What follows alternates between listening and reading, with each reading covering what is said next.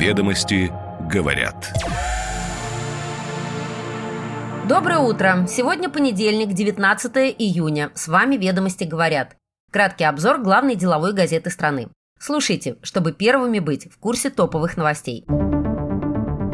Сегодня ведомости говорят, что президент России Владимир Путин в почти полуторачасовой речи на Петербургском международном экономическом форуме представил новую концепцию развития страны с суверенной экономикой. Что услышали в его речи эксперты? Глава Роснефти Игорь Сечин предложил комплекс мер по решению проблем в нефтегазовой отрасли. На реализацию дорожной карты может потребоваться несколько лет, считают аналитики. В России предложили вместо должности бизнес-омбудсмена при президенте создать Национальный координационный центр по защите прав предпринимателей. Фонд «Защитники Отечества» распределил выделенные правительством 1 миллиард 314 миллионов рублей. На что пойдут эти деньги? Solers хочет объединить автопроизводителей для совместного выпуска компонентов, но без господдержки эта инициатива вряд ли реализуема. Теперь детали. Ведомости говорят. Экономика предложения, высоких зарплат и технологий. Так президент Владимир Путин видит новую модель развития страны. Почти полуторачасовой речи на Петербургском международном экономическом форуме он представил новую концепцию развития страны с суверенной экономикой. Путин ответил на фундаментальный вопрос, как и каким образом будет строиться новая российская экономика, экономика предложения. Ведомости вместе с экспертами проанализировали программу президента. Речь идет о переходе на качественно новый уровень развития, о суверенной экономике, которая не только реагирует на рыночную конъюнктуру и учитывает спрос, а сама формирует этот спрос. Так описал Путин контуры новой модели развития. Президент выделил шесть направлений реализации модели экономики предложения. Первое – развитие занятости и совершенствование ее структуры. Одним из главных принципов системы образования станет ориентированность на трудоустройство выпускников. Качество их занятости будет выступать для учебных заведений одним из главных показателей эффективности. Второе направление – расширение предпринимательской активности, в частности, распространение инструмента социального контракта для поддержки людей, которые готовы начать свое дело. Расширение программы зонтичных поручительств для повышения кредитования промышленного бизнеса.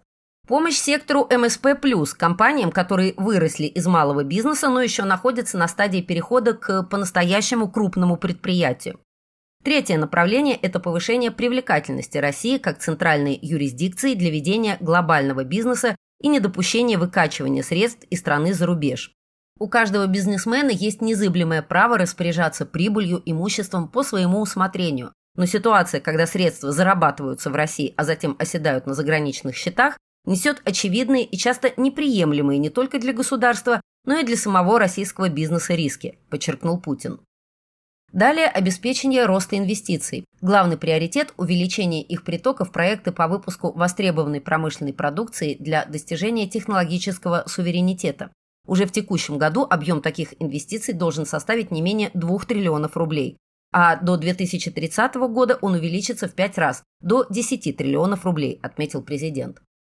Пятое направление – это максимальное распространение системы бережного производства. И, наконец, шестое направление – это автоматизация и освоение технологий искусственного интеллекта. Элементы экономической политики, которые анонсировал президент, пересекаются с идеями современной денежной теории, отмечают некоторые экономисты. Прежде всего, это управление инфляцией не только и не столько через снижение спроса, но и через предложение но ее базу, судя по всему, составляют все же классические и протестированные прежними кризисами принципы консервативный бюджет, независимая денежная политика, сохранение открытой финансовой системы и промышленная политика с акцентом на импортозамещение. Впрочем, разброс экономических оценок весьма широк. Ряд экспертов предлагают, цитирую, не приписывать сюда современную денежную теорию. На их взгляд, все гораздо проще. Современная мейнстримная экономическая наука говорит о том, что долгосрочный темп роста экономики зависит только от совокупного предложения, от того, сколько физически экономика может производить товаров и услуг. Самый сложный вопрос, убеждены многие эксперты, курс рубля. Пока мы не научимся его стабилизировать и не сократим вечный отток капитала в невиданных для других стран размерах, трудно что-то сделать и с инфляцией, и с внутренним предложением, говорят экономисты. Как стабилизировать и какой курс нужен – проблема, которая не имеет ни решения, ни понимания в экономическом блоке, полагают многие. Подробный экспертный анализ речи президента читайте в сегодняшнем номере.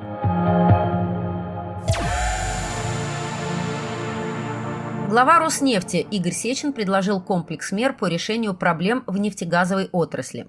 Главный исполнительный директор Роснефти Игорь Сечин в ходе выступления на Петербургском международном экономическом форуме представил дорожную карту повышения эффективности работы российского ТЭКа, обеспечения промышленности и бытовых потребителей дешевой и доступной энергией.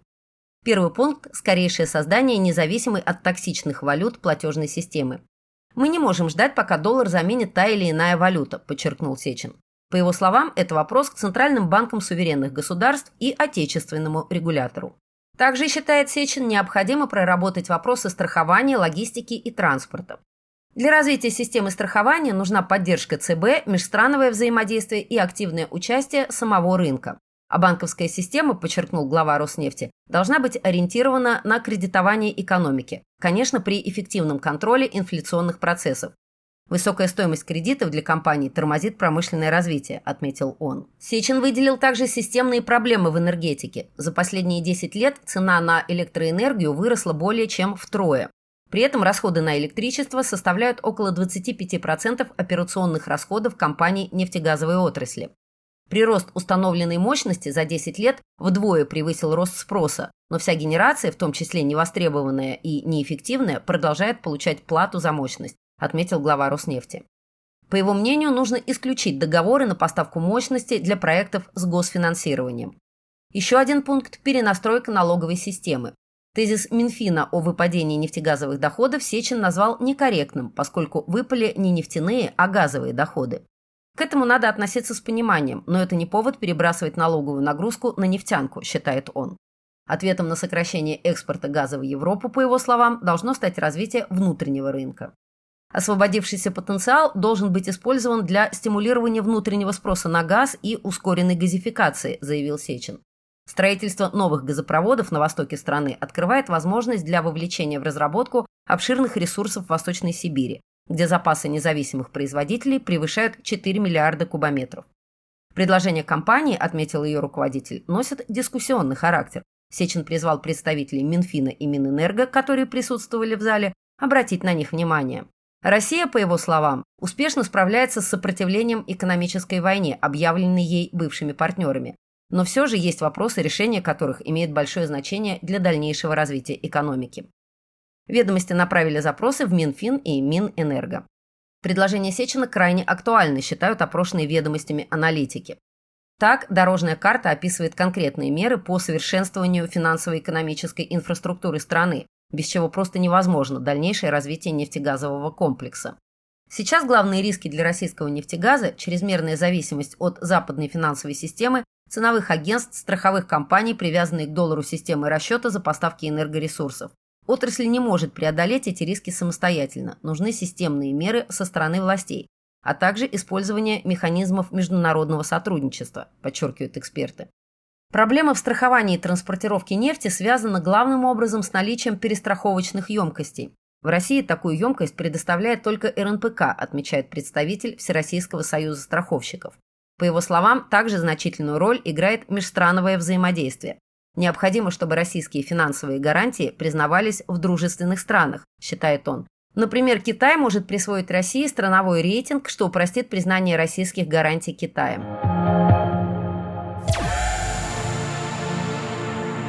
Помимо ответа на внешние вызовы, необходимо устранять и внутренние дисбалансы в российской энергетике, накапливавшиеся годами и даже десятилетиями, отмечают аналитики. Например, несбалансированное развитие электроэнергетики ведет не только к росту расходов населения на оплату счетов за электроэнергию, но и к усилению давления на бизнес, в том числе и на нефтегазовые компании. Политическая воля также нужна и для решения проблемы газификации в России, которую упомянул глава Роснефти. По итогам прошлого года уровень газификации в стране достиг лишь 73,1%. По сравнению с 2021 годом он вырос лишь на 1 процентный пункт. С середины 2000-х «Газпром» потратил на развитие экспортной инфраструктуры более 140 миллиардов долларов, запустив пять крупнейших трубопроводных проектов общей мощностью порядка 195 миллиардов кубометров газа в год. «Северный поток-1», «Северный поток-2», «Голубой поток», «Турецкий поток» и «Сила Сибири». Все эти годы компания активнее завоевывала внешние рынки. В прошлом году экспорт «Газпрома» в дальнее зарубежье рухнул до 109 миллиардов кубометров со 185,1 миллиарда в 2021 году.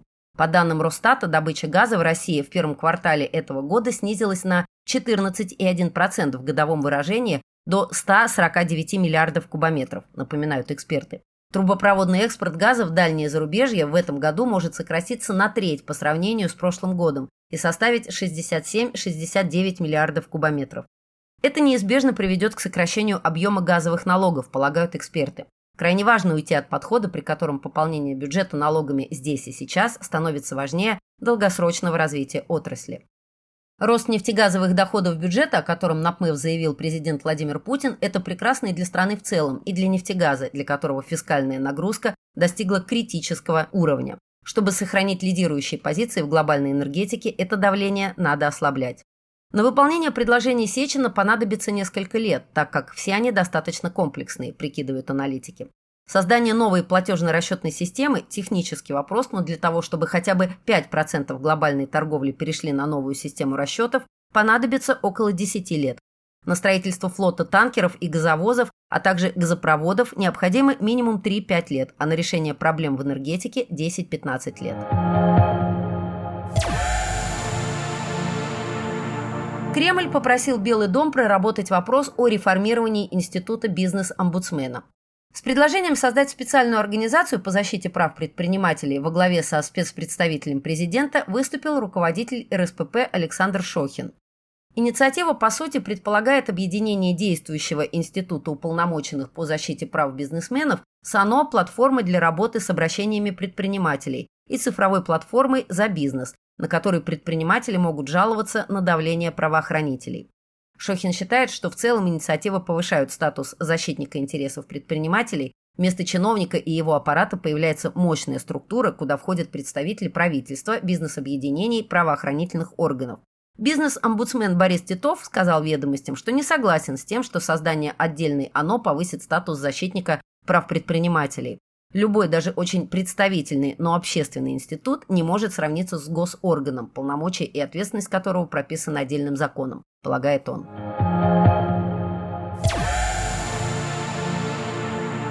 На минувшей неделе из резервного фонда правительства был выделен 1 миллиард 314 миллионов рублей на финансирование работы фонда помощи участникам боевых действий «Защитники Отечества» в этом году.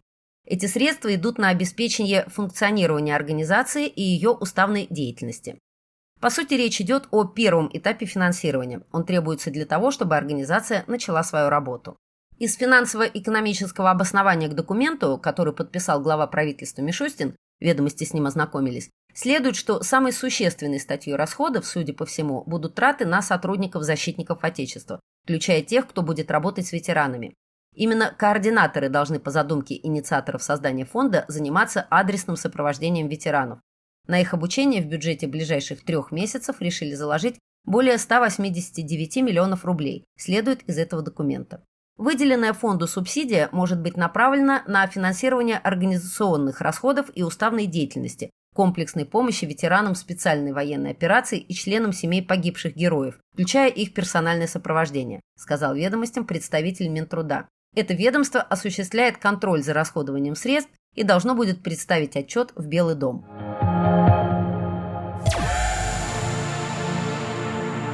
Группа Solers собирается предложить российским автоконцернам создать инвестиционный консорциум для совместного освоения производства отсутствующих в стране компонентов. Об этом на профильной сессии ПМЭФа с участием представителей автопрома рассказал гендиректор компании Николай Соболев. В России отсутствует ряд критических технологий в автопроме, и чтобы их привести, нужен эффект масштаба. В связи с этим важна кооперация автопроизводителей, отметил топ-менеджер. Например, российским национальным автоконцернам нужны технологии активной и пассивной безопасности, которые сейчас в основном импортные, продолжает Соболев. Можно выбрать одного технологического партнера и вместе вкладывать в рамках инвестиционного консорциума в разработку, осваивать производство и получать необходимые объемы продукции, рассуждает он. Участие в консорциуме подразумевает разделение рисков между компаниями, в него вступившими, подчеркнул топ-менеджер. В ближайшие несколько лет Solers потратит более 7 миллиардов рублей на локализацию критических узлов и агрегатов для всей линейки продукции, отмечает он. Без объединения усилий российских автопроизводителей и унификации компонентов, узлов и агрегатов вряд ли возможно реализовать масштабную программу локализации в отрасли, полагает представитель АвтоВАЗа. Но само по себе объединение автопроизводителей не позволяет достичь желаемого результата, отмечает он. Это связано с тем, что у отраслевого сообщества просто нет средств для инвестиций. Уровень кредитной нагрузки на автопроизводителей очень высок. Соответственно, достижение импортонезависимости в автопроме не будет возможным без льготных банковских кредитов, субсидий на компенсацию инвестиций и других программ поддержки.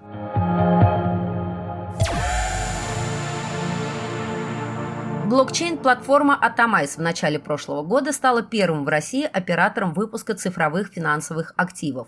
Ранние пилотные выпуски ЦФА были предназначены для юрлиц, но в конце года площадка первой на рынке развернулась и в сторону розничных инвесторов.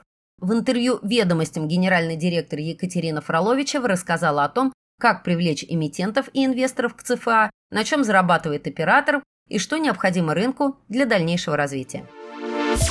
Ведомости говорят. С вами «Ведомости говорят». Слушайте нас каждый день, и вы первыми будете в курсе самых интересных новостей. Хорошего дня!